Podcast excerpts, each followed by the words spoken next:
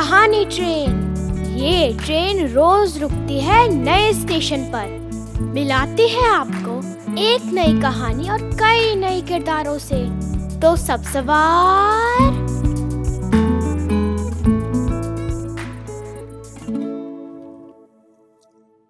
आज की कहानी है उड़ते फूल। इसे लिखा है भूप सिंह, सायरा बानो और शिव ने। कहानी के नाम से ही पता चलता है कहानी में कुछ मज़ेदार होगा। आइए कहानी में क्या है ये जानने के लिए सुनते हैं कहानी उड़ते फूल। जी हाँ कहानी पर बातचीत भी होगी, इसलिए ध्यान से सुनिएगा। सीमा अपने दादाजी के साथ बगीचे में घूम रही थी। बगीचे में रंग बिरंगे फूल खिले हुए थे। उन पर तितलियाँ मंडरा रही थीं। सीमा रंग बिरंगे फूलों को छूने के लिए आगे बढ़ी। सारी तितलियाँ उड़ गईं। सीमा चिल्लाई, दादाजी, सारे फूल उड़ रहे हैं। दादाजी हँसते हुए बोले, सही कहा। उन रंग बिरंगे फूलों से ही तो ये फूल हैं। ये फूलों जैसी दिखने वाली रंग बिरंगी तितलियाँ हैं। इनसे दोस्ती करना आसान नहीं है।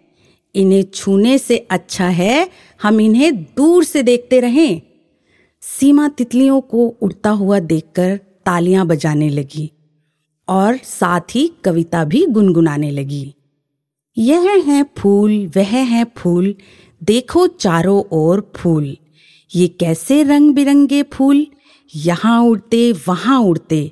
दिखने में लगते कितने प्यारे। इन्हें कहते हैं तितलियाँ।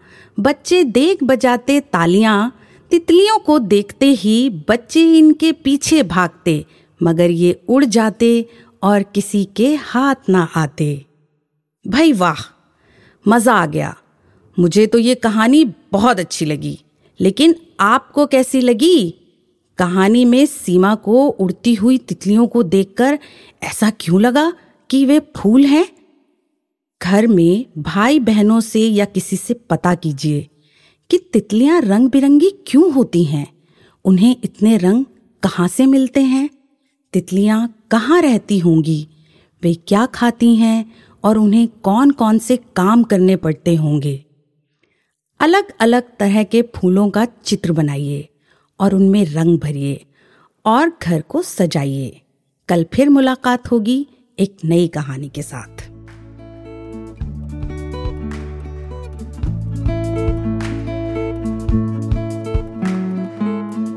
आशा है ये कहानी आपको पसंद आई होगी।